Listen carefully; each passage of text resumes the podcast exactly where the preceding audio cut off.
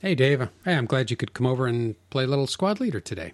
Yeah, this is great, Jeff. I noticed, I thought I'd expect this. You said you were, like, remodeling after... After I earned all that money. It's on that program I wrote. Oh, man, was that, like, millions? Yeah, almost $1 billion. And all you did here was repaint.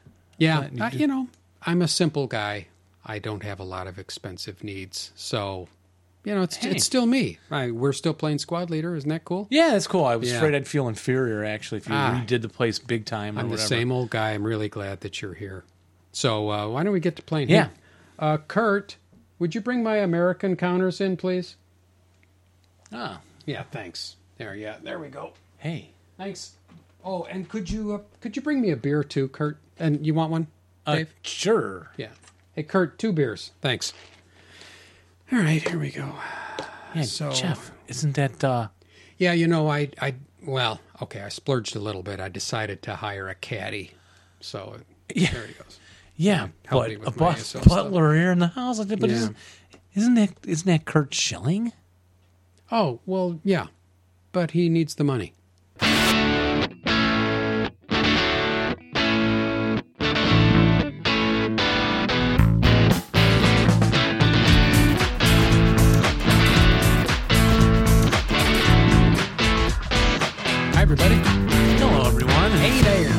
Welcome to episode 128. 129, I think. 129. Remember how I used to really care? Yeah.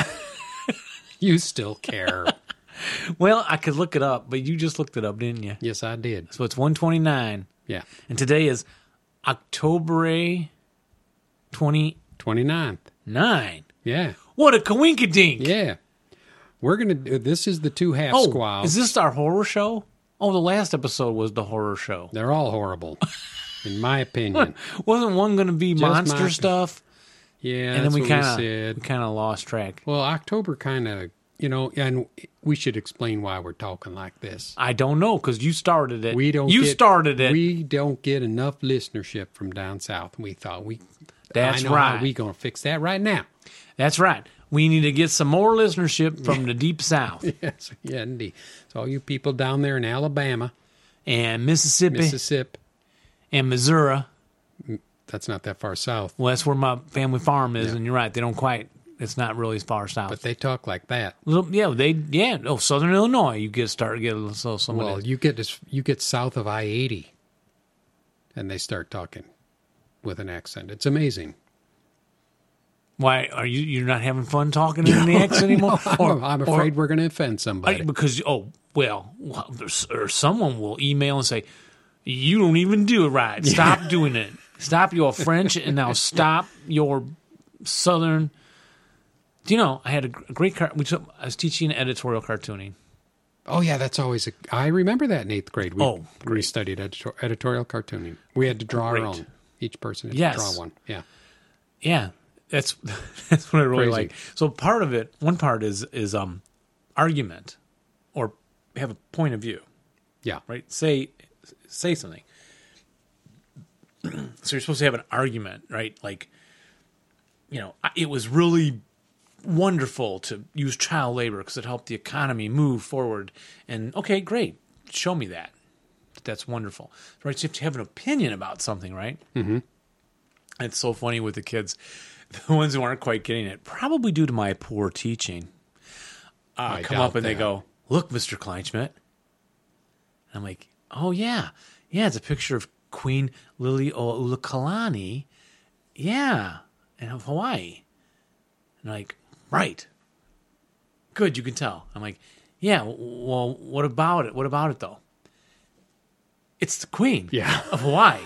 And I'm like, Yeah, but what about the Queen? Like, it's the Queen. I'm like, okay, let's go back to argument. Yes. What happened to the Queen? Did you like what happened to the Queen? So I try and remind them during class when there's a moment that you're going, oh, that's really cool. Teddy Roosevelt saved some national parks for us. Great. Or you're saying, I can't believe that happened. Then those are your arguments. This is good. This is bad. Make a judgment. This causes that, maybe. Right? Great fun. But I was going to talk about stereotypes. Or is this too risky for you? Well, I don't know. I haven't heard it yet. But we can... You want me to read your mind? Well, it gets a little... I can't tell where you're going with this. Hey, you want to teach social studies. You have to take some risks, and you have to be very cautious. But yeah. I have one coworker who she says, well, anything that mentions even Islam or Christianity, I just don't. I'm not comfortable. And I'm saying, but, well, wait a minute now. It's right in your textbook, right? The Mayflower Compact, and they signed a little pledge. You just have to keep everything in historical context, and you have to keep separation of church and state. That you have no opinion, which you shouldn't have much politically either, or in any other regard. Yeah, right.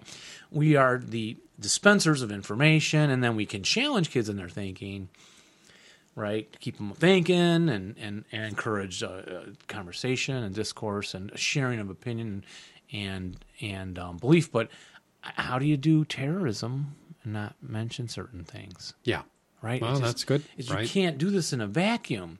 So stereotypes is a similar thing. Mm-hmm. People are very cautious. You know, how do I approach these race relation problems and this history of racism? So the part of the editorial cartooning from a company called Mind Sparks is stereotypes, and talks about the drunken athlete, the nerdy college professor. You know, I always tell the kids, here I am a teacher. I'm perfect proof that that's a ridiculous stereotype. The nerdy teacher. You are far from nerdy. You're anti-nerdy. And then a cartoonist, and people say, your stereotypes of teachers are terrible, outdated. And then your stereotypes of this minority group are put-downs. And your stereotype of this other group are gross distortions, and your stereotypes of religious people are, and then he goes, okay, here's my new stereotypes, and it just shows a row of white people, right, all looking exactly the same. Yeah. So to some extent, you have to have this language in your head of communication and where stereotypes fit to say a thing, as long as you're careful to, of course, know. You know what I'm saying? It's a quick way of communicating a concept. Right. Okay, this is a hip street kid, so I'm just going to draw this kid with his pants down, and it's just kind of stereotype, but it's communicating. Right. And so without that, it gets real challenging. Yeah. And a great symbolism cartoon where at the end of the Cold War, and the cartoonist is sitting at his desk, and the repo man is coming. He's taking away all his symbols for the Soviet Union because it no longer exists. Yeah. He's collecting the evil empire and the bear and everything's going in a box. Very funny. Now, are the kids pretty good at these cartoons?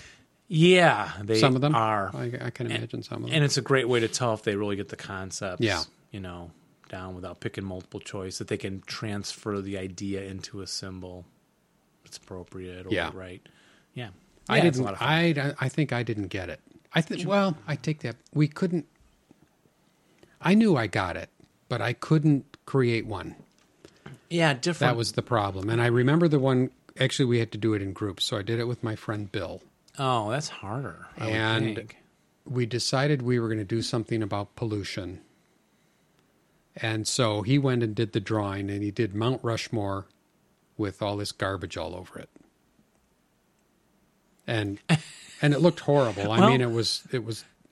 Part of it was just the drawing, but part of it was it didn't really make a point other than it's Mount Rushmore with garbage all over it. Yeah, and if we continue polluting, but it might be better to do a before and after or some other way of... Yeah. Or some clever... even to have a clever caption would have been something.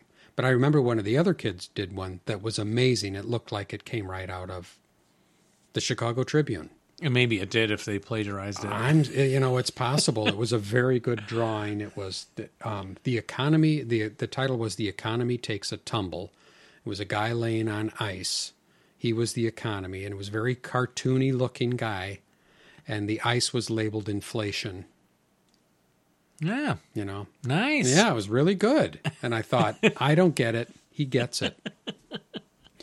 But the interesting, the stereotype thing is very interesting. I meant to mention this on the last show because we were talking about those comic books and how much I enjoyed reading those comic books. Yeah. But even as I was reading them, and some of those were from 2009, some of them were from the 80s. And earlier. Yeah. We saw a couple came out a little earlier. Yeah. But they're World War II. They're almost all from the perspective of the Allied side. Yes. And they're talking about the combatants that they are fighting, and they're referred to as Japs or Krauts or, and I think I can say it. Yeah. Because this is that kind of show. Yes. It's a World War II show. Our audience is sophisticated. And that's just, but as I was reading that, I thought, I'm cringing a little bit. Oh, and I remember as a kid, we'd call them let's get the Japs when we were playing Army. Yeah. Let's get the Krauts. And, but I've developed a sensitivity to it. It makes it a little hard to read those things, but I'm wondering if I'm overly sensitive about it. And how did DC comic books approach this and say, are we going to homogenize this? Are we going to make this more palatable for the modern, especially the 80s reader when the writers were putting these together? Yeah, because by the 80s, the civil rights movement had happened. Oh, yeah. And you couldn't say 2009 Japs. Right. Was one issue. Yeah. So they must have had a discussion.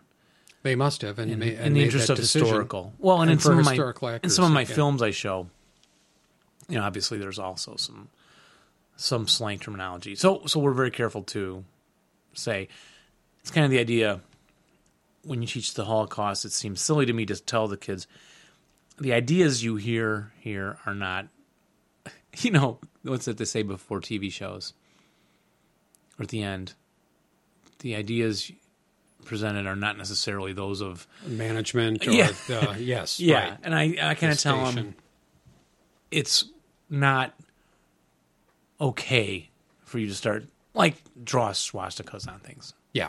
Okay. And normally they know that, but then you do get some kids who don't quite know, what we're learning is not an appropriate way to act or that vocabulary. Right. Yeah. And even with the stereotypes, I'm very careful to say what's the problem with them. And we get to, when you blanketly assume everybody is like this. Right, because that's just not true. Yeah. But it comes from some realm of... And so later in the year, we're looking at an editorial cartoon about the world's policeman, the world's constable, Teddy, and Europe is trying to get at Latin America, and we're in the middle, and... The Latin Americans have sombreros, and one of my girls in the front row is like, "What? They don't wear sombreros like that anymore." And I'm like, "Well, right. This is an older cartoon, but even then, they may not have." But they're dealing with the stereotype to easily communicate to a American audience who they are, what they're talking about. Yeah. And actually, as you said that, it did make me think back, going back to the comic book. Even though they use the word Jap and Kraut, the characters portrayed as the Japanese and the Germans were not stereotypical. They portrayed them really, as I'm thinking about it, as human beings fighting on the other side. So they didn't have all the Japanese short with buck teeth and thick glasses. Yeah, for instance. Yeah, they depicted them when they took the Japanese point of view. These were guys, these were humans fighting for their emperor. With their own reasons. Even in the old cartoons? Even in the 85, the ones back from the mid-80s. Okay. Yeah. How about the 60s? We're pretty good. Or during the 40s, I wonder. That'd be interesting to see. Yeah, probably not. Probably not so much. Yeah, so because sometimes, we've talked before on the show, I think, about the stereotype of the evil Nazi even. Right. Right. It's, you throw it out there, but there's exceptions. Yes. And the kids are shocked in class when I say, here's a German officer... Nazi party member, and he was doing this real subtle thing to save Jews. They're like, what? Or, here's this Jewish person turned in other Jews. Well, people do things when they're desperate or pretend to be someone else to survive. Yeah. Right? Right. Those kind of concepts. Yeah, and that's one of the things that made that show. There was a show that I mentioned on public TV about the Channel Islands. I think it was Islands at War. Or Island at War, it was called. It was like a 6-part series. It was going to go on for further seasons, but I think the writer passed away. But it depicted the Germans' occupation of the Channel Islands during World War II and the way the British people were dealing with it. This came out like 5 years ago. And it was really kind of interesting because it made me wonder, is it only now that the British can do this, can bring themselves to do this, to portray the Germans as real people? Yeah. And you really get to know the German characters and their interacting with the people that they're holding prisoner. And it really created some very, very interesting dynamics there. Mm-hmm. Yeah. Mm-hmm. Yeah. Yeah. Very, very good thought. Well, let's talk about ASL. I mean, this is all about, but first, it's all about ASL. Everything related to ASL. Yeah. Because in the game, you find stereotypes. Right. You find symbolism. Yes, you do. 4-6-8, Right. Political cartoons. Look, this is a huge bottle. I'm sorry I had to bring this. Beef Eater. Beef Eater Gin. Beef Eater. This is, listen to that. Can you get that on the... Oh, yeah, I'm sure you're getting it. Here we go.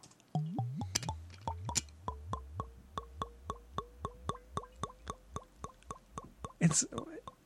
That was just a shot. That's a very big bottle. My brother brought this over the weekend. Was in what town a nice visiting. Guy. I never give you gifts like that. You're not my brother. Well, in a way I am. He has to give me gifts because he's my older brother. So he brought me this. I helped a friend of his with his computer, and my brother brought me this, and he fixed my grill, which has been out of commission for 2 years. I was going to paint your shed, or we were going to do it together. Yes. We need to do that next summer. Please, Dave, come and paint my shed. Did you get that done yet? No, man, I'm waiting for you. Well, now it's winter coming up. Yeah, too late. We'll have to wait till next year. Spring, yeah, we'll get to that. Robin and I always do that. We always say, well, let's paint. We can't paint in the summer. It's too hot and sticky. Okay, let's wait till the fall. In the fall, it's like, the leaves are coming down. It's going to stick in the paint. And then... If we wait another week, it'll be too late. Okay, let's wait. Spring awfully and so rainy. We do, yes. That leaves more room for Squad Leader. I remember we painted a house and the rain came. We were cramming it in there and we stood there watching the paint start to run off the wall. Yeah. And we're all like, oh, darn. So sad. We'll have to give it another coat. Well, I think it's time for Sippy Sounds. Excuse me. Burning in the throat and smooth. Children, this is why you should not do the things that we do on this show. Yes. Don't sip your gin in that manner. Well, we had a lot of fun during that break, but nobody's going to hear that because we were recording. That's a great story, Dave. We'll repeat it later. No, let's let people just wonder what could it be? Well, now... I think it's time. Oh!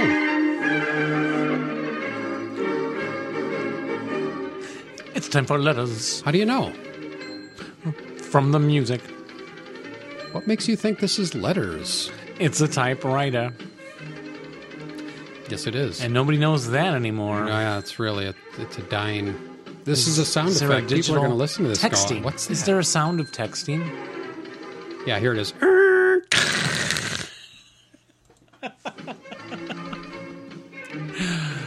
How about we play that song about texting? There's a popular song. It was satirical about texting, kind of like Valley Girls. Really? There is? Yep. We'll find it in a break and we'll cram it in the show, or I'll edit myself when I edit. Okay. Because you can't stop me then, Jeffrey. No, I can't. You can do whatever you want. When Dave starts editing, there's no stopping him. Although I have avoided... too many sound effects. I hope everyone's appreciated that. Some do, some don't. Hard for me. Well, I'd like to remind you that the show is brought to you by generous donations from listeners like Ian and Neil. Thank you very, very much, gentlemen. Very, very nice donations from them this week. We appreciate it very much. We will continue. Yes, and a special thanks to everyone who had bought a T-shirt over the course of the sale, and playing cards, which I don't think we ever named everybody off. But that is also a donation. That's a donation. That's supporting the show monetarily. Yes, and to those of you who still need to buy that T-shirt.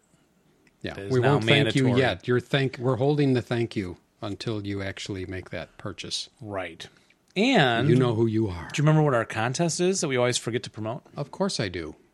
What is it? The most interesting ASL man. You are correct. Yeah. And do we have any? We've got a couple. We've gotten one. Okay. From the same person. Okay. Well, it'd be nice to hear from the same person. Sorry. We know there's a silent majority probably out there. And, you know, it's amazing. Once a week, maybe once every other week, somebody will write to us that we've never heard from before that says, hey, we're out here, we're listening. Thank you for doing the show. And those are really gratifying. In fact, it's nice to know that. I think we'll read one or two of those tonight. We probably will.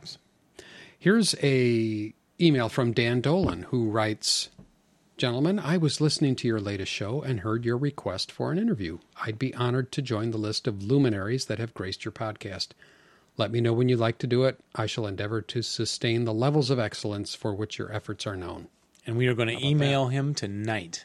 Okay. And we might have read that before, but anyway, I think the point is we want to remind everyone, if we're interviewing the whole ASL community, and Jeff and I don't have their phone numbers or email addresses, we need your help in getting them in contact with us. We're talking McNamara, Kibler, Yaus. Yep. Or do you say Use?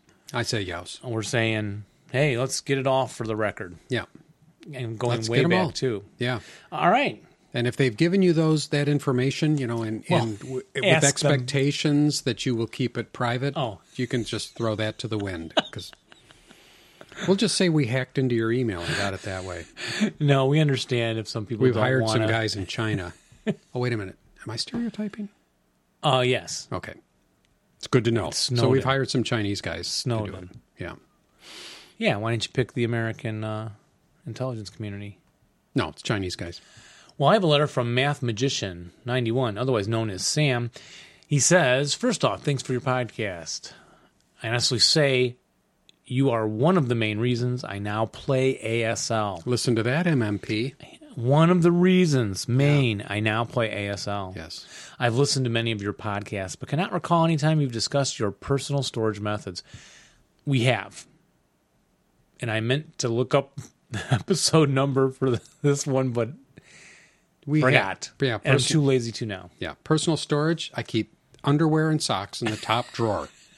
And in the bathroom, the toothpaste is on the right, and the shaving stuff is on the left. Now, mine's reversed.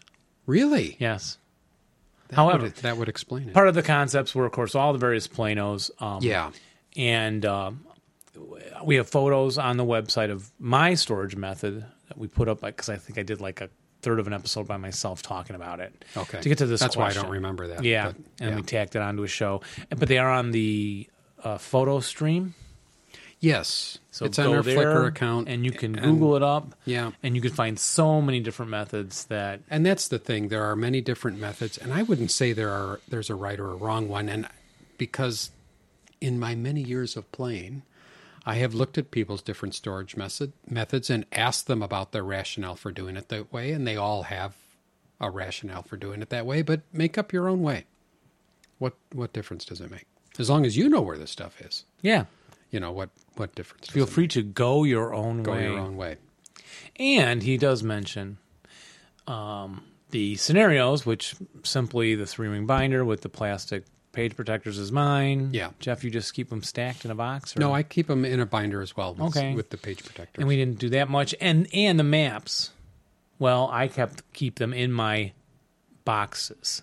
Like, so you open my code of Bushido, and there's maps in there stacked, the old hard copies, and my thinner ones. Of course, you get a lot of thin ones into an ASL box, so it's a great use for your boxes. And I stack them all flat so they don't bend or warp from being upright. Oh, do they warp? All mine are upright. Well, yours are tightly packed in there. Now I've got to turn them. Oh, yeah, Jeff just has them all on the shelf. They look really cool. They're between my shaving kit and my and the toothpaste. You can see the spines of them all. They're the hard ones, right? And you got some thin ones on the right.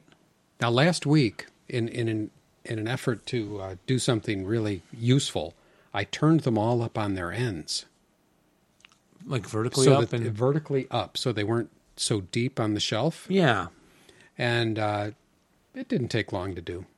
But I stepped back and looked at it and thought, why did I do that? Not pretty. It's not pretty. This is pretty. Yeah, this is nice. I can see rivers. We'll get a picture of that. All kinds of stuff. Yeah, put it up with those counters we've promised multiple times. Taking one right now, Dave. Here we go. I could have done this later, but. Yep. All right, we'll try and put that up with the show. So yeah, it's open. Just keep them safe. Keep them up high off the ground for flooding. And if you're living in the Philippines, very high off the ground. Cover them in plastic. Remember? Yeah. Oh, right. That's right. And if you're living in Hawaii, cover them in asbestos. Oh, because of volcanoes. There's volcanoes going on there right now. Really amazing to see. Along those lines, how do you transport your equipment to tournaments and such? Most people pick what they need. We haven't really ever talked about that. No. Pick what you need. Yeah. Just for that, if you pre-plan your scenarios, and take just that with you. Otherwise, if you're playing open gaming, the thin boards are the way to go. They're very light. There's so many boards now. It's heavy. Yeah. I tend to go into a house. I have a large old sewing machine that I can put my rule book in, some scenarios. I'm sorry, you keep them in your sewing machine? Sewing machine bag. Oh, sewing machine bag. Okay. Sorry. From my grandmother, and it zips up and over, and I can fit. It's just what I found over the years that fits my box that has all my information counters, my dice, my OBA cards with us on them, and that kind of sticky tack, thread. It's all in this box. That slides in. I slide in my rule books and stick my scenario in there, and I often put a Diet Coke or a brew in there on the sides, and then zip that up, and then I put all my other counter gaming pieces, counters, infantry vehicles, flat into a shopping bag like the new fabric ones. Dominic's, well, out of business now, but Walmart. You know, those, you can't use a Dominic's bag anymore. They're out of business. They're out of business now. Yep. You know what I mean? Those they got handles or fabric. You use them to get groceries. Yes, right. The counter trays that I have, that my size fits perfectly in there, and I got those at the Hobby Lobby. For bead storage. Yeah. Real cheap. You don't have to get the expensive Plano, but you can. So anyway, that's finding a container that fits, and I stack in my pieces I need, the different nationalities for the night, and I go over to someone's house and then back again, or to a tournament.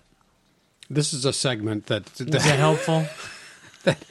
It's amazing to me that we can talk so long about something like how do you carry your pieces to a tournament. And you don't travel with your junk.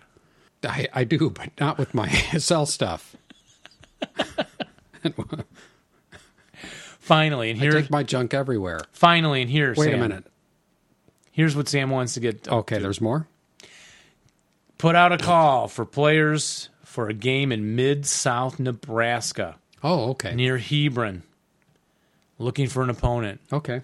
Hebron.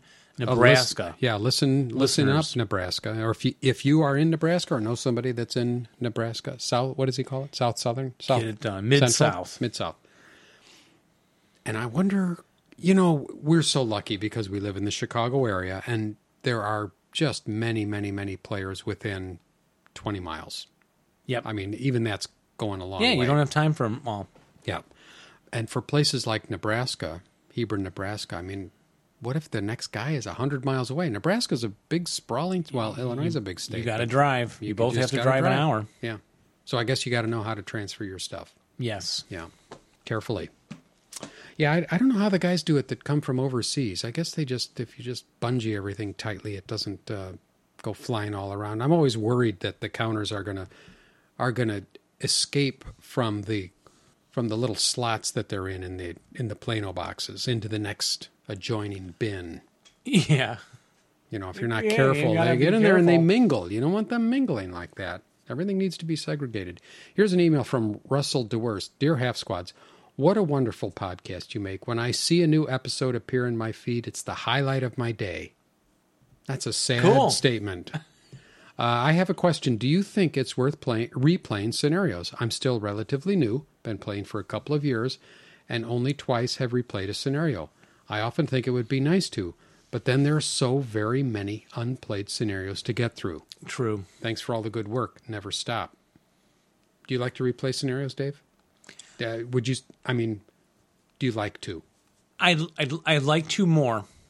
You would like to do it more. But I am a bit obsessive, as you know, with, as we mentioned before, getting through a series. Yes. Or a set. Yeah. But replay is totally fine and advisable in a lot of ways. I think you can learn more trying different strategy on the same game. You know, I talked to Rich the other day, our friend Rich Spilkey, who was at SLOC for, I think, 5 days or something like that. And one of the things that he was really looking forward to, he was so excited because he was going to be replaying this scenario. I had mentioned it before. It's the castle. It's a French castle, I think, that's being defended. With the big building in the middle of the orchards? Yep. I can't remember the name of the scenario. Yes. I know what you're talking about. He's played it like 8 times or 9 times. He's never won as the Germans, and he just wants to win as the Germans. He played against me, and... Yeah, we did talk about that in the air. Yep. And he was so excited to play his friend, and he lost again. Lost as the Germans. And he said, I said, so when are you next going to play? And he said, I'm done. I can't do it anymore. So, but you know, but he's enjoyed it 7 times and probably 8 times. He probably enjoyed this last one. But, yeah. You know, there's some scenarios where you just want to try different things each time. Each time you play, you get the little different idea. I would say those are the best scenarios. The scenarios that are not that good is there's only one way to play. Correct. Only one way to play, only one way to win. It's kind of like, Yeah. I mean, still fun, but obviously you can't go back to it and doesn't stick in your mind maybe as much. Yeah, there's a lot of truth to that. Or, of course, the unbalanced ones where you really just get wiped out and everyone knows it wasn't the dice. You know? Right. And you check roar and then you find out, well, that's true. It's really hard to win with one side. Yeah. So that's it for letters, I think. No, I have one from Dan Kim. You've got one more? Oh, you do? Yeah. Let's hear it. He says... Bring it on. I would like to begin this with an apology. I apologize for not saying thank you for reading my email in episode 120. We don't apologize in advance. That was the title. Or we apologize in advance. Yeah. I listened to the episode back in July and was quite pleased to hear it. And just to give you an update, since I've been catching up by listening to all of your earlier podcasts, while at the same time listening to new ones as they're released, I'm up to 76, Line of Sight Insight. And I mentioned in one of my previous emails, I'd like to try StarKit 1, but have decided to skip that and dive straight into ASL and Beyond Valor. Full ASL. Good boy. I have yet to purchase these, but in due time I will. Okay. This may be the ultimate compliment about the two half squads. You have someone who has yet to purchase an ASL product listening to your podcast about ASL because you make it so interesting. Thank you, Dan. And I would read this one line again. I am going to dive straight into ASL and Beyond Valor, and he's going to purchase MMP product. So thank you, Dan. I think that's very nice and a good plan. Nothing wrong with the starter kits, of course. Nothing at all wrong with the starter kits. We love the starter kits, don't we, Dave? Yes. Here's an email from Pierce Ostrander, who writes, Hi, Jeff and Dave. Many episodes ago, you bemoaned the lack of information about West Coast ASL groups. One of the most dynamic groups in the country is run out of Southern California. Last month, they had a field trip. I think it was 30 guys or more who went to a Marine base and toured their historical vehicle display. Below is a recent email I received regarding an upcoming event. These guys really know how to fun. Roll low. And then, so he sent us this email from the Southern California ASL group. Greeting ASL fans. As I previously announced, the 7th annual Burning Wreck Barbecue is scheduled for November 22nd. That's coming right up on us, Dave. It is. If we get on our 20 mule team, we could head out there. We could probably be there in time. At Stance Nixon's house in Long Beach, the cost is going to be $10 a person. Well, that's cheap. Dave, we should Can't beat that. Yeah, and that includes dinner. Our format is going to be different from recent years. This year we're going to select one scenario, and everyone is going to play that one scenario. When you arrive, you'll be randomly paired with another player. Each of you will receive one raffle ticket. If you win your scenario, you will receive a second raffle ticket. When all the games have cleared, and since we're playing the same scenario, they should all be about the same time. We're going to start drawing raffle tickets for prizes. Our prize pool will be funded by the $10 admission, so we should have $200 or more worth of goodies to give away. That's a very interesting way to do a little fun afternoons of... Do we have any contact information on that? It's Jim. It's the SoCal ASL Yahoo group. Okay. If you want to know more about that, and we can put that link in the show notes. But I think that's super. And, you know, we've had a couple of people contact us from the Southern California ASL group. Dennis Donovan, I know he's... Yeah, I think he was. Yeah. And coinky-dinkily, I was just kind of browsing around on the internet, and I found on the ASL.net site, 7 or 8 issues of the Southern ASL newsletter in PDF, which is quite interesting to read. So I'll add that to the show notes as well. Okay. If you want to go and look at some of that stuff, it was well done. I think they stopped doing it maybe 7 or 8 years ago. You know, it ran for a while, and then people lose interest and run onto other things and get busy and whatnot. So, correct. But got some good issues out there. Excellent. Fun to peruse. I've perused about 3 of them. So that wraps it up with letters. Thank you, everybody, for writing. And now we're going to do a little, what have you been playing lately? What have you been playing lately? What have you been playing lately? And Dave, have you been playing anything lately? No. All right, then. We'll get right on to what I've been playing lately. And guess what I've been playing lately? Well, you're doing a huge campaign game for Tarawa. You've prepared. Huge. And Rich has prepared. I helped you prepare. Yes, you did. And then I felt bad that I quit on you guys, but you all were good about it. Yeah. And it did. But hey, we did like 2 or 3 games or sessions together with me to get that going and to get it played. We met a couple times, so that was at least good. Hopefully worth your while. And now you have the big, huge game. The big, huge 4-player. I'm out, and the other, and so is Mike, and it's you, and it's 2 other Goldman players, and this other guy, or yeah, I don't know if they want their names on there, but this is 2 other guys. Yeah, so there's 2 guys playing Rich and I, and as we have mentioned, ad nauseum. Rich has put a huge amount of effort into this since this idea, amazing. Since I put this idea into his head. It's like I've created Frankenstein's monster. And then you got us to do a couple episodes, too, of it already. Oh, yeah.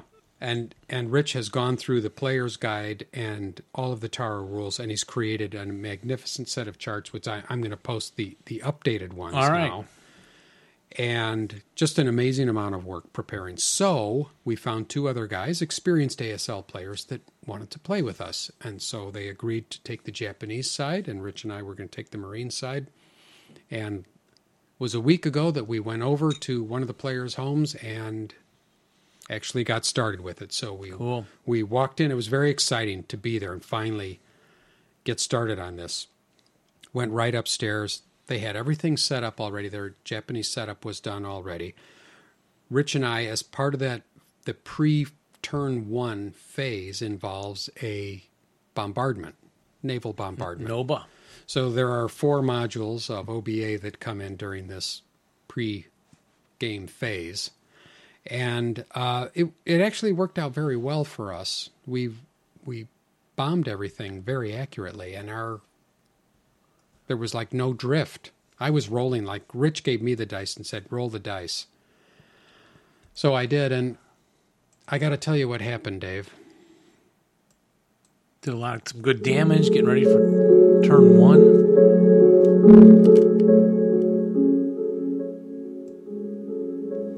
All right. Then things started to get a little sad. No. Well, only cardboard sad. They're only cardboard, they're not real people. There's quite a bit of dice rolling going on when you do these bombardments because they are 2 hexes in diameter, 3 hexes in diameter. There's a lot of hexes to be rolling, but I could not be stopped. I rolled against their units in pillboxes. Boom. Killed the pillboxes. What? Usually it bounces off. I rolled against their units in trenches where they had their guns in place. Maybe got we were really worried about these couple guns. Striped them to red side? Destroyed them completely. Gone. Then we're rolling against the seawall as the bombardment landed against the seawall. Yeah, you want to break it down so you can get in there. Then if you roll a certain number, you get a breach, and then you have to decide which, if there's two hex sides that are on seawall. Oh, you get which to one? Random selection. Yeah. Well, I breached both hex sides. Oh, this isn't sad. This is joyous. Oh, it was, well, we were happy. The other guys weren't looking too good. We rolled through the whole thing, and their defense was obliterated. Well, not entirely obliterated, but everywhere we dropped OBA, they suffered great casualties. They made a couple mistakes. They put units inside wooden buildings, and if you blow up a wooden building, then all the occupants are destroyed? Wiped out. Yes, removed from the board. How come this didn't happen when Mike and I kept trying to bomb things? I don't know. But so we finished the OBA. And ready to start turn one of a 43-turn game.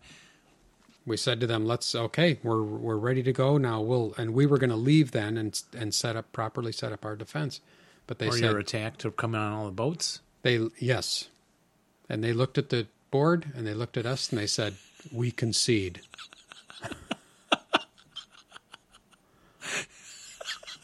This was like an hour and a half into turn one of a 48-turn game. Now, I am actually genuinely laughing, although Jeff sent me an email. Yeah. So I thought, well, I'll have to fake laugh. Or I'll just tell the listeners. But I am laughing because I never heard it in such detail. He sent me an email at work.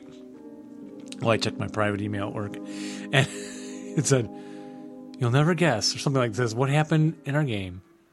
They quit after the pregame bombardment." And then I started laughing like, oh, he's joking. He's kind of making fun of me for quitting after 2 or 3 sessions of gaming when my Marines were getting vapoed coming in the water on the beach.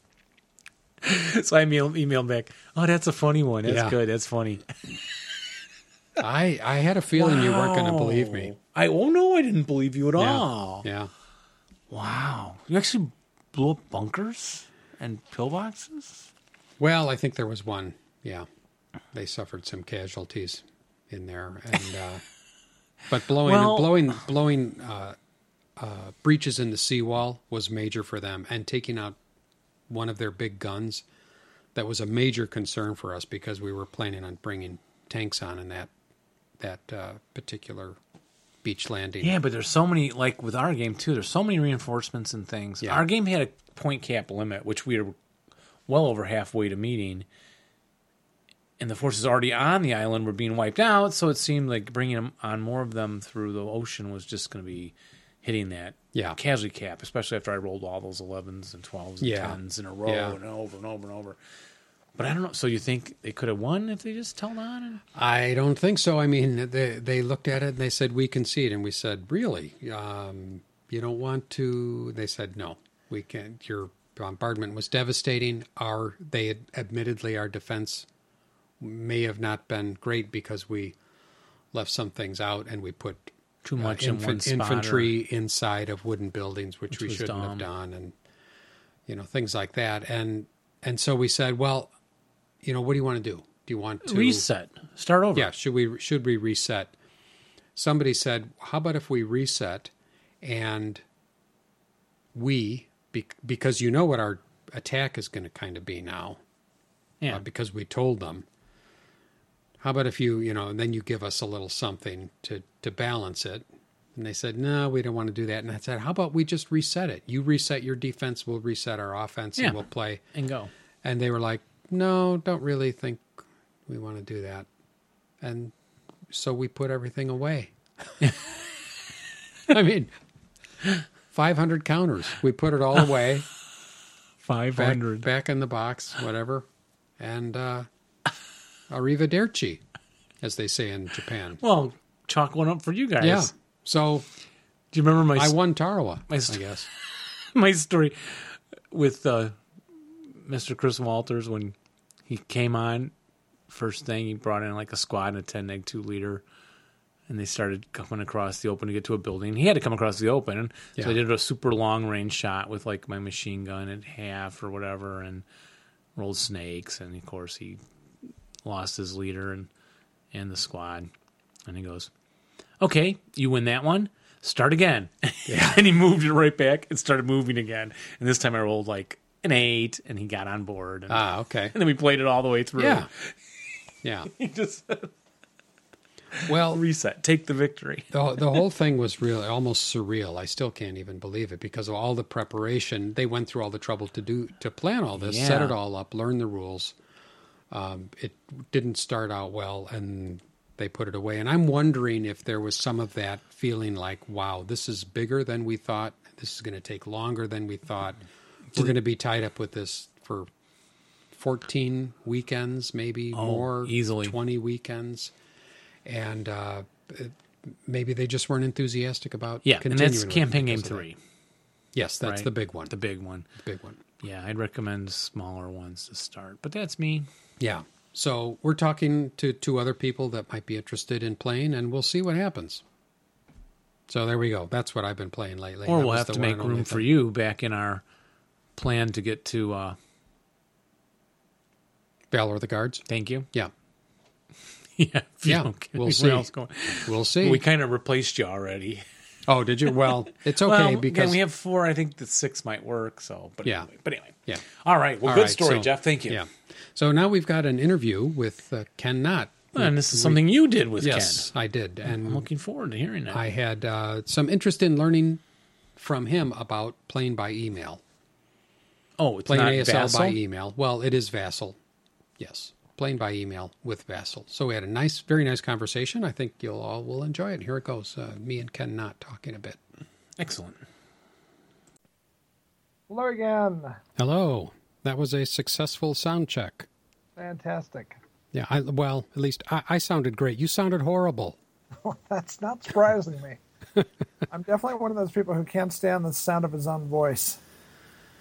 Yeah, I don't really like it either. When I listen back to the show, I kind of put my head in my hands. Dave listens to himself all the time. I don't know what that means, but there you go. So tonight, it's just you and me, Ken, and just to introduce everybody to you, ladies and gentlemen, ASL fans, I'm talking to Ken Knott tonight. And Ken, where are you located? I am in Blacksburg, Virginia, home of the Hokies.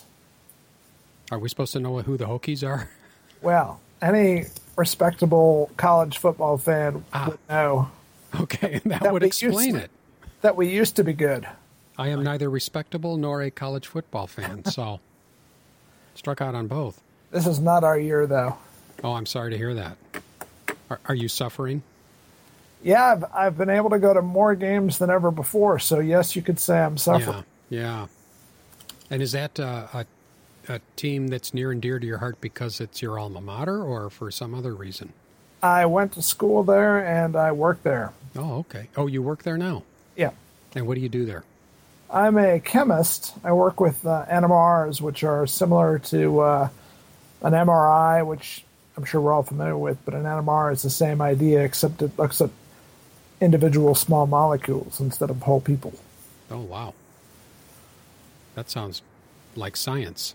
Yes, it's which a bit I like love. Science. That's great. When other people use it, it's more like science. Yeah. And how's your involvement in that? What do you do exactly? As a chemist, I would think a nuclear engineer, but a chemist. Yeah, we use it to identify molecules and to characterize things that we've made, and it's mostly synthetic or a synthetic tool or an analytical tool. So we use it to characterize things or assist us in the making, pharmaceuticals or something like that. Oh, I see. Okay. And you like that work? Yeah, that way the people tend to trust us more than if they just have to take our word for it. Yeah. I gotcha. Right. And on top of that, like your brain doesn't do enough doing that. You also play ASL. Yeah, ASL brings me back to ground. Yeah. And how long have you been playing, and how'd you get started in ASL? I started in high school many years ago, and I don't know when it came out. But I didn't really have a lot of players. I don't know. I might have played maybe 20 games back then. I went to college. I couldn't find many opponents. I did try one play-by-email game in the old way where it was literally via email, and that was versus Kurt Schilling. Wow. In a scenario of red barricades, and he thoroughly trounced me. And shortly after that, I sold everything for a bargain basement price, not realizing what it was all worth. I would have done that, too, after... I should have done that years ago after my first thorough trouncing. Right. Well, I just wasn't finding anyone to play, and I guess like everybody, I thought it was the time to sell. And then, of course now, about a year and a half ago, I got back into it, and I've slowly been accumulating everything again, and mainly due to VASL and play by email, the modern way, I've been able to play almost 80 games in about a year and a half. Oh, that's great. And I think I've won maybe 16 of them. That's not so great, but it's all really, it doesn't matter if you win or lose. It's if you have fun. Oh, yeah. Having a great time. Yeah. I managed to get to a few tournaments and played respectably, met a lot of good people. So definitely enjoying the hobby. Well, I appreciate you joining me tonight to talk about play by email, and you've already mentioned it a couple of times. So, and it's interesting because I've heard of play by email even way back in the late 70s when I first played the few hex-based war games in those days, and I heard of play by mail. Uh-huh. And I mean, I just couldn't even imagine how that could be accomplished. But I've also heard of chess by mail, and it just seems so bizarre to me. I don't know how it's actually done. I mean, and you're going to help explain that to me, because not only to enlighten me, but other players might get inspired by what you're going to tell us and get to play more. Oh, yeah. Well, there's no question that it is the gateway to more ASL if you can handle the pace. And I think the issue that a lot of people have is that it, it's definitely slower than face-to-face or playing live through VASL, which is almost like face-to-face. Right. But you're able to play a number of games that, kind of basically play them at once, and you just have to be okay with it might take a month or two for you to finish a game. And people get through that basically by playing a lot of games. So like there's some people who have 10 to 12 games going. They may not get turns back every day from everybody, but they'll get a few turns from a few different games. And, I have 6 going right now, which has turned out to be too many because they're all active players. And, but it all kind of depends on who you're playing and how quickly they're getting turns back to you and how bad your itch is. Right. So going back, did you play some... You did play some by snail mail, by U.S. mail back in the old days? Not actually by snail mail, but by actual email, and that you had to write the moves down in an email. Mm-hmm. Whereas VASL enables you to log it, so you just essentially move the pieces, and it creates a track for you, and you may have to write some commentary in there, like what you're doing exactly, but VASL really facilitates it, makes it a lot easier. It also enables you to do it without having the pieces out or the boards out, right, and things like that.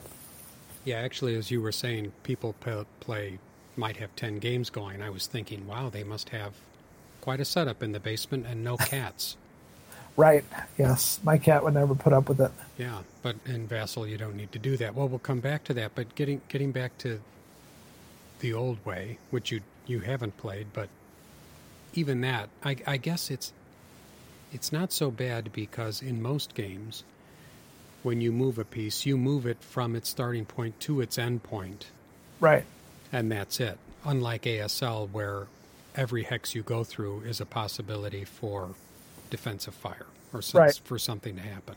So I guess in a way I could see how it was done with mail, even though it still seems horribly, horribly slow. So that basic functionality transfers over into playing by email.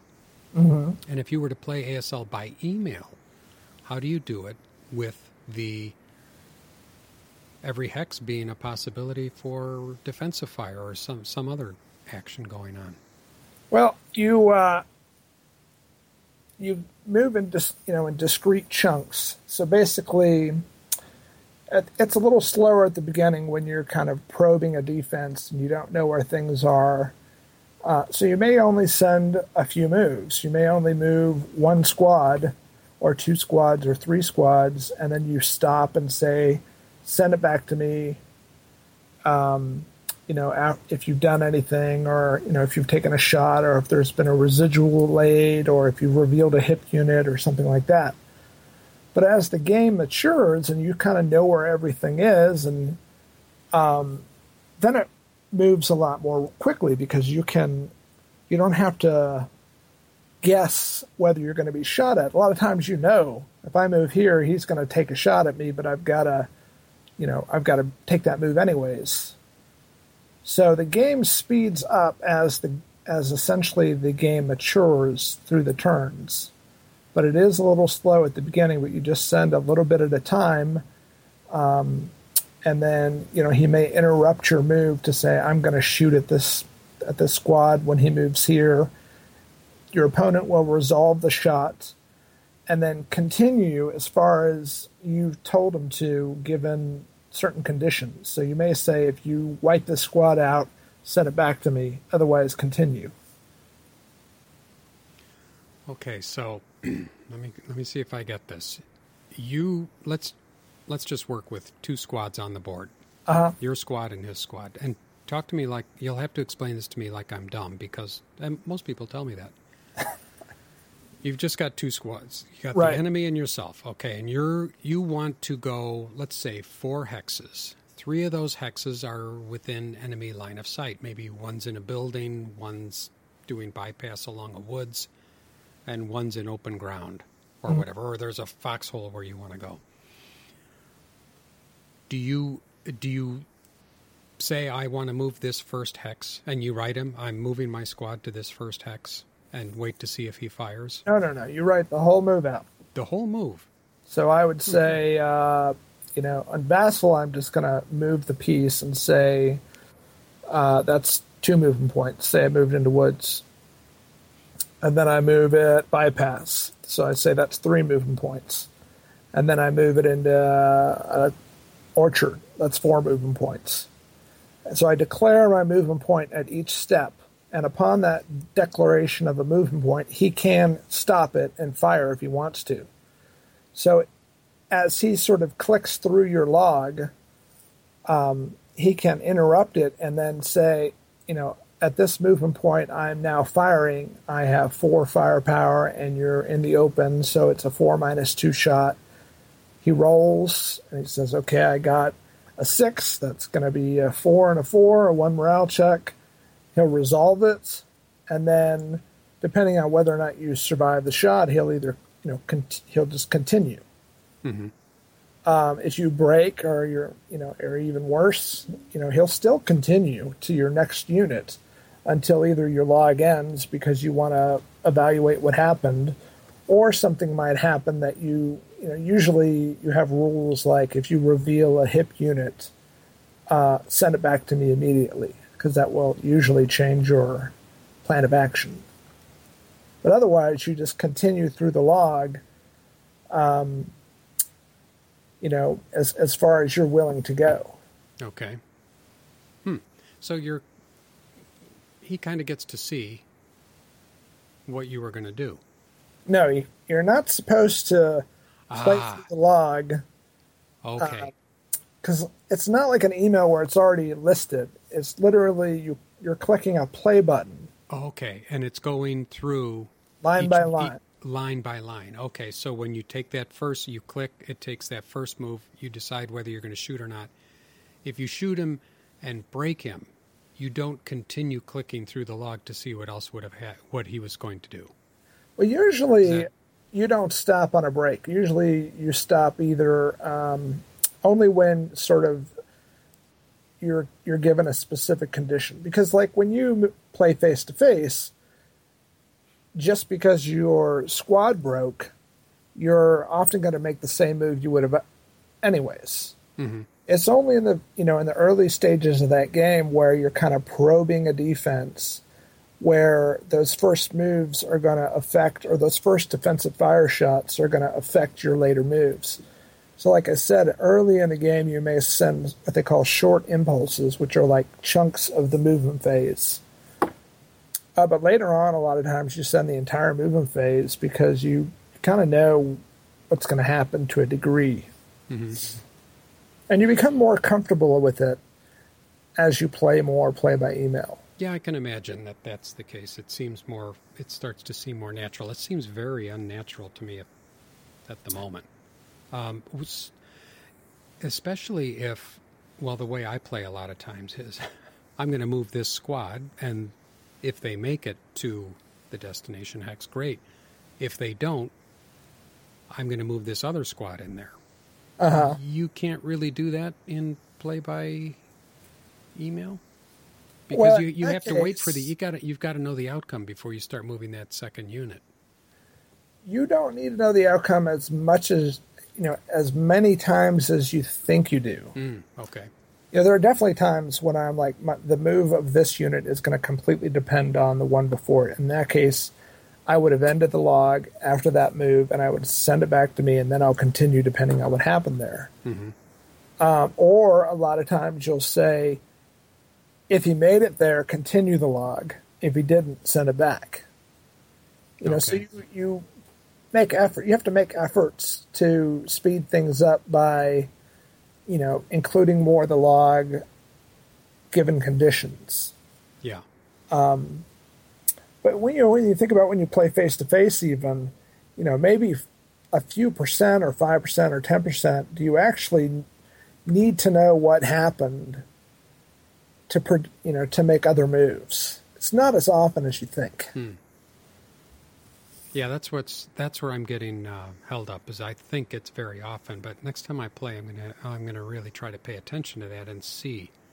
And I guess I could see where if you have a broad front, certainly units down on the other end of the line can move independently regardless of what happens to any other unit.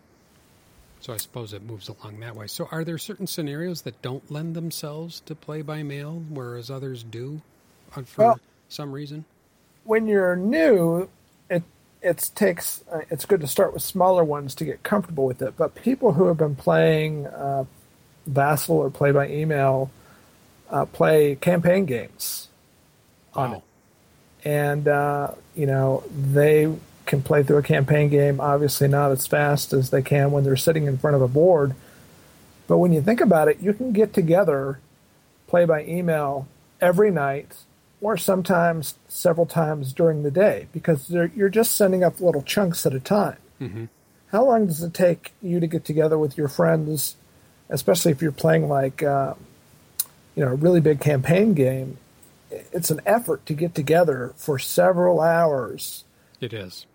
So if you think about it, if you could have done that through email, you may have played almost as fast because you play a little bit every day. Yeah, well, that makes sense. Sometimes if you've got an afternoon off and it turns out that your opponent has the afternoon off, you start pinging emails back and forth and you get through 2 turns in an afternoon just like you would if you were sitting face-to-face. Other times you sit by the computer twiddling your thumb while your opponent's off camping. Yeah. Hopefully he would have sent you a little notification ahead of time. Sometimes. Well, this makes me think that you check your email a lot. You've got 6 games going. How many times a day are you checking your email? Well, I live in the modern era with a smartphone. It's checking it for me all the time. It sends me a little electrical jolt every time I get a turn. I hope you don't leave it on when you're in the car. Right. Of course not. Yeah, of course not. No, but seriously, I can imagine there's just a lot of email going back and forth. I mean, I've got 6 games, and if at most, the only ones there's six of them waiting on me if they all send a turn and I don't get around to playing, mm-hmm. and then they're just waiting for me to send a turn back or a chunk of a turn. Right.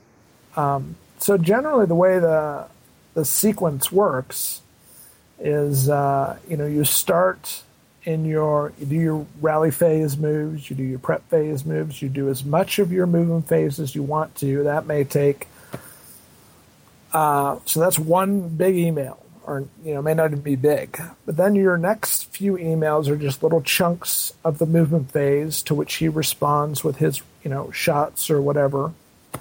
Then once the movement phase is done, he sends the entire defensive fire phase back to you, and then you send the advancing fire phase, your routes, and essentially you leave a little break for him to respond with his routes. You don't wait for him to reply with his routes because your routes don't depend on his routes. Also, your advances don't really depend on his routes because if there's someone broken where you're going to advance, he has to route away. So you don't have to wait for him to respond to that. Right. So you go right from the advancing fire phase through the route phase, through the close combat phase. You just resolve everything when it's your half of the turn. And then you go straight into the rally phase of the next turn. You basically leave a break for him to do his rallies, and then you include your rally actions. Hmm. So you can do much more. The only part of it that's really kind of slowed down is that movement phase, defensive fire reactions. But as you get more comfortable with it and play more games, it's really not that much of a hindrance. Yeah. And like you say, you do all of this play using VASL. Is that right? Oh yes, VASL. I mean, I don't know if you guys have had much experience even doing it live, but VASL is a godsend.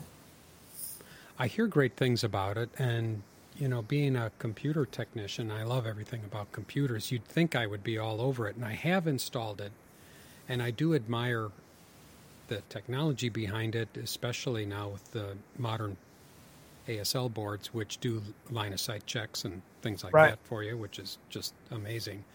But I've never played with it. So how long have you been playing with VASL?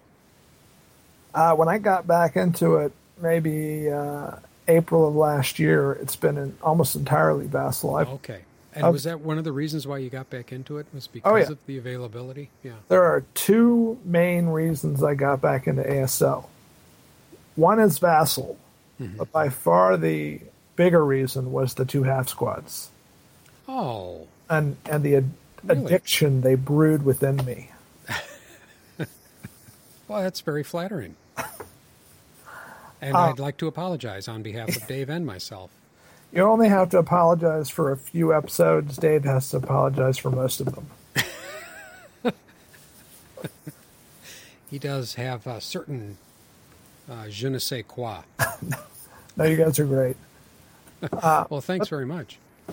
But I'm sorry? Yeah. Were you familiar with VASL before that, before your rekindling of ASL? Because VASL's available to play other games besides ASL. Oh, I have played it with other games, just really one, but ASL is kind of where I discovered it. But I discovered it a few years ago. It was a little more immature in its development at that time, and mm-hmm. I did try to get back into it, I don't know, maybe 4 years ago, and I played a game or two, but I don't know, it wasn't the right time or whatever. So ASL is really my main experience with VASL. Yeah. Now, I don't know how familiar, but, just help me take listeners through the technology of VASL a little bit. So what needs to happen for two people to play ASL with VASL? You got to have a computer. You got to have an internet connection. So I think we've all got that.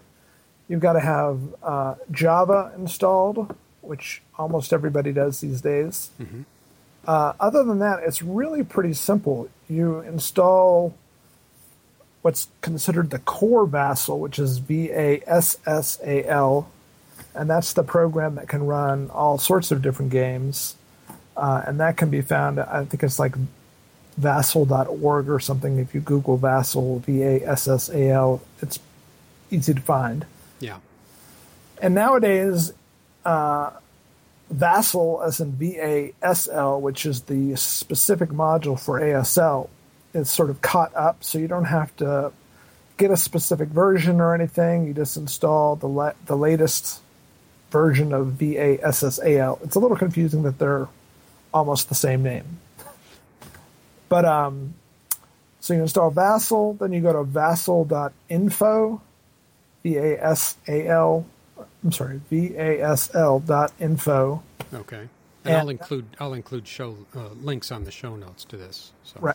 Yeah. And that's where all the Squad Leader stuff is. And you're going to find the module for Squad Leader and all the boards there and all the overlays. Everything is much more compartmentalized than it used to be. So you can really just download one big zip file of all the boards and the overlays and everything. There's not a lot.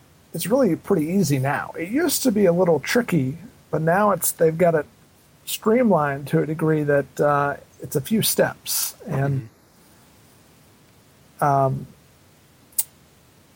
trying to think if there's a web page these days that kind of walks you through it, but really even that page VASL.info I think has a step-by-step, and it's a pretty brief steps to install it these days, and they're working hard to improve that. Even it's going to get, because right now there's sort of new versions of the boards coming online as they make graphical corrections or improvements. And now it tells you when you don't have the latest board, and it's really just a simple matter of getting the newest bundle. Pretty soon they're going to make it so that it just automatically retrieves the newest boards for you. So, that'd be nice. Yeah. All right, so, and as I mentioned before, I don't know how long it's been, but when I jumped on it recently to just kind of take a quick look, the boards had line of sight intelligence built into them, so you can click on the center dot of any given hex and drag to another dot of any other hex, and it'll tell you whether it's a clear line of sight or not. Yep, and that works for most of the boards. They're still developing it, so it doesn't work with overlays right now. And, there's some things that it can't figure out, like levels. Like if you're on a level 2 building shooting down to the ground level, I think it just assumes that you're both on the ground level. So you've got to still use your ASL knowledge to interpret certain situations, but it does speed things up. But even before that, it had a function where it basically drew a string, and you could pretty easily check the line of sight yourself. Just visually? Visually. Yeah, okay. I think the main reason they kind of created this automatic line of sight check is just to clear up any arguments. So if you're like, oh, that's got a pixel on the other side of the line, and your opponent's like, no, it doesn't. Now you can just defer to the program. Yeah, I wonder if that'll solve arguments, or if people will say, there's something wrong with this VASL. Well, there have been, apparently, in the last 6 months, ASL is down 3 shootings from last year. Wow, oh, well. Yeah, so I think that's really very good, then. Yeah, but drinking has gone up. So. Well, all right, so both players need to have VASL. If you're going to play a scenario with, let's say, board 22, you both have to have board 22 installed on your VASL. Is that right? Yeah, but you kind of just get them all together. Just get them all at once and be done. Yeah. Okay. All right. And so then how do you find somebody to play? Obviously, if you're two guys, you know each other, you can probably work your way through it. But there are other ways to find people to play. Isn't that right? Is there like a... They have like a hangout area where you can go and just kind of play pickup games and stuff like that. I was kind of remembering maybe. There's a server where you kind of play, and there's like an open room where you can hang out in there, and you put a little flag up that says you're looking for a game. But that's not a real efficient way to find a game. people aren't out checking in there very often unless they already have a game lined up. It's easier just to get a game, much as you would face-to-face, either by posting on GameSquad that you're looking for a game or on the very active Facebook forum that you're looking for a game. And, you know, sometimes for play by email, you can get overloaded with offers. For live, it's still just like face-to-face. It just depends if somebody's got the same time off and somebody's looking for a game. But it's no trouble usually finding VASL games. I mean, play by email games. Yeah. And how have you found the guys? How have you found the guys that you play? You don't hang out at the forest preserves and find them there, do you? No. Okay. Good. I found, I think, my first game or two on GameSquad and just in the opponents wanted form. Okay. And, you know, it's just like face-to-face. There's a few players that I have played ever since I played my first game. I've just continued to play with them. Okay. I'm at a couple games here and there on Facebook. I also joined the VASL League tournament where I met a few players, and some of those we've continued to play. And then even locally, I know Ken Smith of ASL Art fame lives down the road from me, but he's an incredibly busy guy. So we played a little bit face-to-face in the summer, and we've been able to continue playing. That's terrific. Through VASL. Tell him we said hello. I will. Yeah, we had a nice time when we interviewed him a couple of years ago. He's huge fans of yours. Oh, I'm glad. Yeah, especially Dave, because hasn't been too critical of his artwork. Yeah. No, Dave has been kind, but easy to be kind to Ken because he's an excellent artist. Yeah. But, okay, so the VASL thing then, you don't need to own any ASL products to play it. You don't have to. If you know how to play the game and you've got the rule book etched into your brain, I guess you don't really need anything. Mm-hmm. Your opponent usually, if you're trying to find a scenario and he has one he wants to play and you don't, you know, it's usually easy enough for him to send you a scanned copy, which is, you know, not a lot different than if you went to somebody's house and they let you look at their scanned copy. Right. But most people, you know, have got kit. Most of the time, you at least need the rule book. Yes. You know, I guess there may have been concern at one time that it would discourage people from buying ASL, but if I'm any indication, it has just simply fueled the fire that has emptied my wallet. So, and yeah, we're so sorry. But I was going to ask you about that because, so you still buy the stuff. So how come? Well, I still want to play face-to-face when I can. I still have plans to go to tournaments in the future. Right. You know, you play ASL, you don't just want to have it. You've got to have it. Yeah. Right. Now, with VASL, what's one of the beauties of VASL is you don't have to clip the counters. Right. You don't have to punch them out or clip them or store them. No. Which is a beautiful thing. Or put them away, which is amazing. Right. They're working on a button that will toss the boards, though. Yeah, by accident. But so if you get angry... Yeah, toss the board. Right. That's a great idea.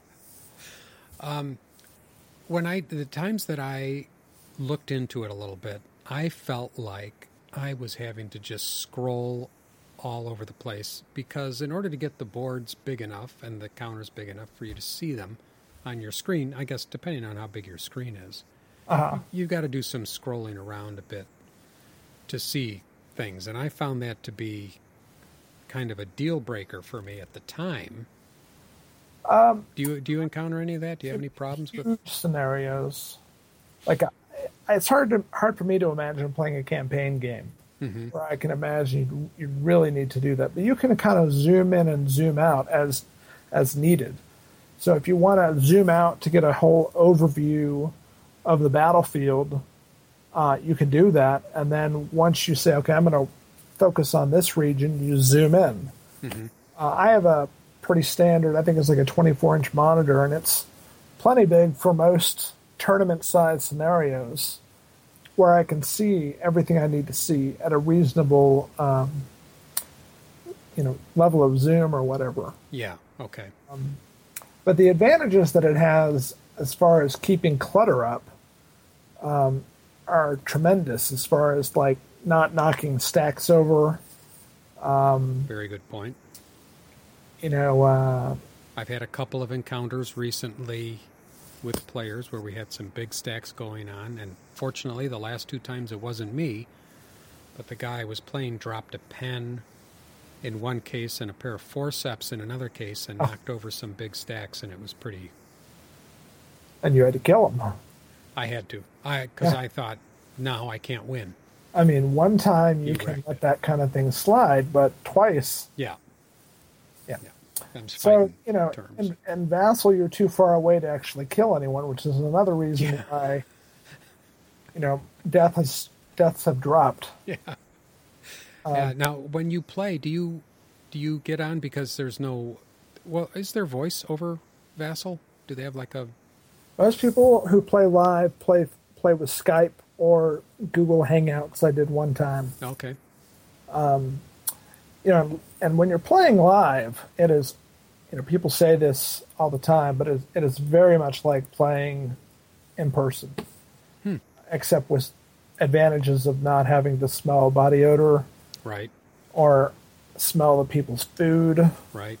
They don't leave the toilet seat up in your house, right. Sometimes you do have to hear them crunch chips still, but they don't get your counters greasy. Yeah. The advantage.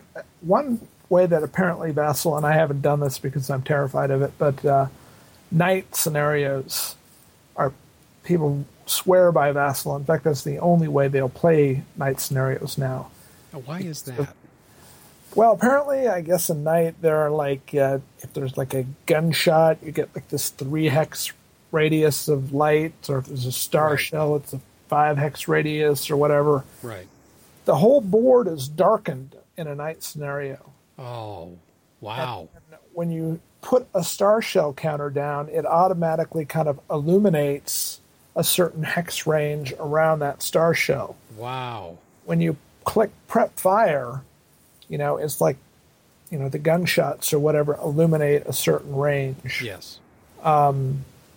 So with the whole board sort of darkened and dimmed, which gives you that feeling of a night scenario, and then it illuminates it when you do these different things, and apparently it makes it much easier to like tell what you can see and what you can't see, and without being super familiar with night, I can't rave too much, but you can kind of get an idea how helpful it would be.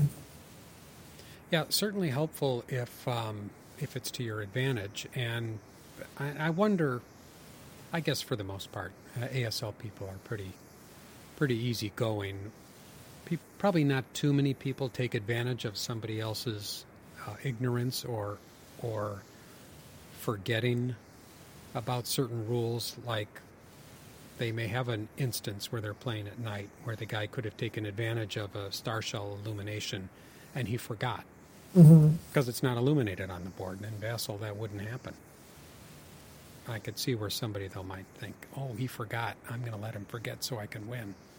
Oh, I doubt, just but like... Probably not. Yeah, actually, most of the ASLers I know are pretty decent. Yeah, I mean, I think the only time you get that kind of thing is in a competitive situation in a tournament. And even there, I didn't personally witness much of it, probably because I was deemed not a threat. Yeah. But, now, so obviously you do run into those issues where you have to consult the rule book. Uh-huh. You're playing with somebody live. I guess I can see advantages both ways. You're playing somebody live, you consult the rule book. It's whether it's Vassal or you're in the same room, you're going through the same motions. Yeah.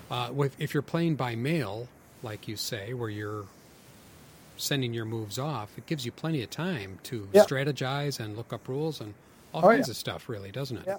And sometimes it can give you too much time. You know, you spend a lot of time agonizing over a setup or a lot of time looking up rules instead of just playing. But, you know, as you gain an experience in ASL, you look less and less things up. You get more confident in your setups and, you know, just like face-to-face. Right. Or so I hear. I have not reached that nirvana point yet. Yeah. Yeah. Would you say that people that play face-to-face could still benefit by playing VASL?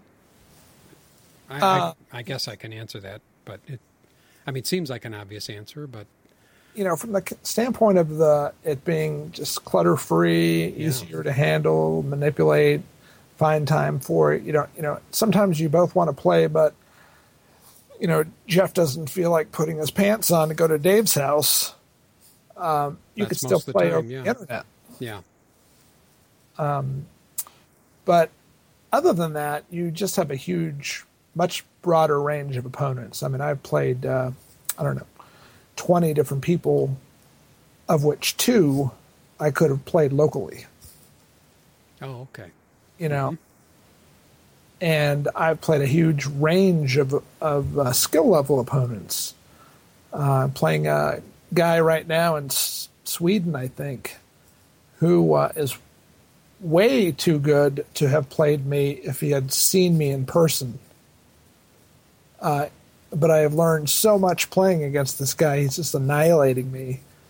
So we're having a good time. But if he had met me face-to-face, he probably would have said, you know, you're not my league, dude. But he couldn't tell that through the internet. So he's probably rude in real life. No. Nice. Okay, and what is his name? No, you don't have to tell me. He's a great player. His name is Stefan Biedler, and he he's just annihilated me in a scenario called what was it called? I don't remember. But he's graciously agreed to switch sides so that he can annihilate me from the other side. From the other side, wow. Yeah. Like you haven't had enough. No, it's good fun. Have you ever played ASL with? I know somebody that does it this way. Instead of playing VASL, he just has a video camera. He's got a PC camera that he points at the board. I've heard this too. I don't know why you would want to do that. Yeah, I'm not sure why either. I think if you really want to use your board and your pieces, or if you're really concerned about people not actually owning the game, or if you just really enjoy the tactile sensation of moving pieces around, and you know, when you play on a computer screen, you are playing on a computer screen. It does look a little gamier than the boards do, but I mean the boards look like game boards anyways. They do. And once you get going in it, you don't notice that. Right. Yeah. I've heard of that. To me, you know, to each his own, but I would personally prefer just to play VASL. Right. All right. Well, that's great. It sounds terrific. I mean, I just can't think of any reason why I wouldn't try it. Well, you should try it, Jeff. I'm extending an olive branch to you. Giving you an opportunity right now to beat up on me. All right. Well, I doubt that would happen, but I will accept your olive branch. So over the next day or so, I'll send you some. Let's pick a scenario. Okay. I'll commit to installing it. Okay. And we'll get something going and see how it goes, so I can report back firsthand. Because I have to admit, I'm still having a hard time believing that the play-by-mail. Playing live, I can see. With VASL, I can see that. But the play-by-mail where you're submitting your moves back and forth, I think I've got to try it. That's the only way I'm really going to be able to wrap my head around it. Yeah, I think, and it'll be a little uncomfortable at first. The interface is something you have to get used to a little bit, learning how to manipulate stacks, how to conceal counters selectively without revealing everyone, mm-hmm. worrying about what your opponent can see and what he can't see. And once you kind of get comfortable with the way it works mechanically, all those issues go away and you just have a great time. Cool. Well, if you don't mind tutoring me a little bit and taking a little extra time for my short-term memory problems. Not at all. That'd be great. What are we going to play again? Yeah, exactly. Exactly. Right. I'll meet you in the forest preserve and we'll think of something. Yes. No, let's do that. And then we can report back, or, you know, we'd like to have you back on the show, and then you and I could talk about how things went. And, you know, maybe we can get even more people playing ASL when they get comfortable with this, with the idea of using this tool. Sounds like a great thing.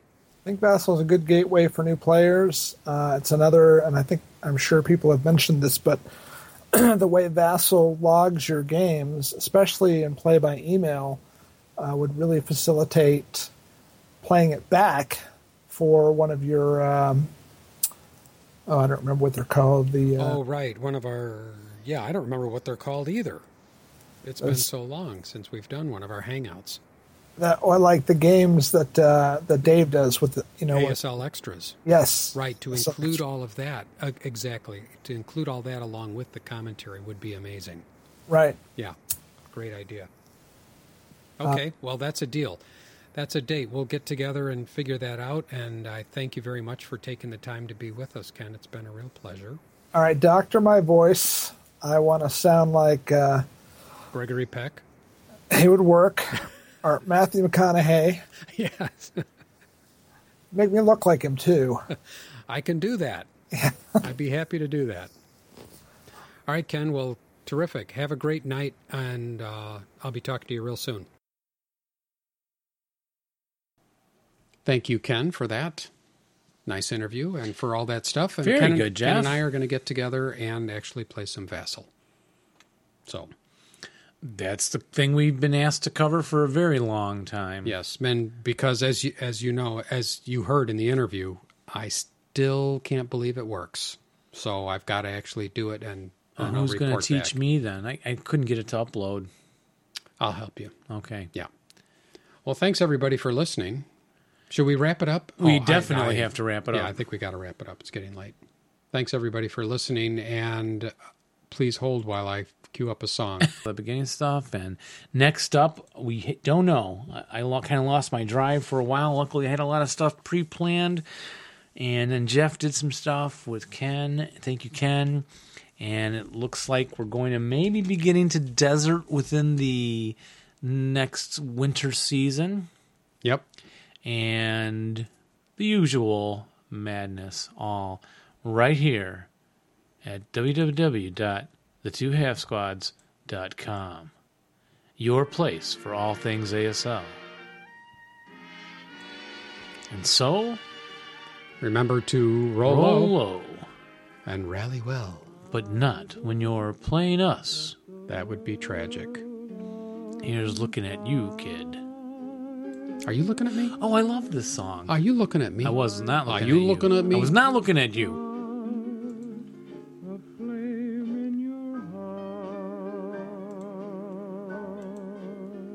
I think this was written by a pyromaniac. Oh no, he doesn't want to set the up pyrophobic. Isn't this from the 30s? I don't think so. This is by Horace Heidt and his Musical Nights. Yeah, it goes back further than the war, yeah. I'm looking it up. Well, I've been working on a way to combine Valor of the Guards and Tarawa into this mega game. Would you like to try and play that for the next 3 years of your life? I'm wondering how many people have had this experience where they set up one of these gigantic games and it doesn't go well on the first turn and they just pack it all away.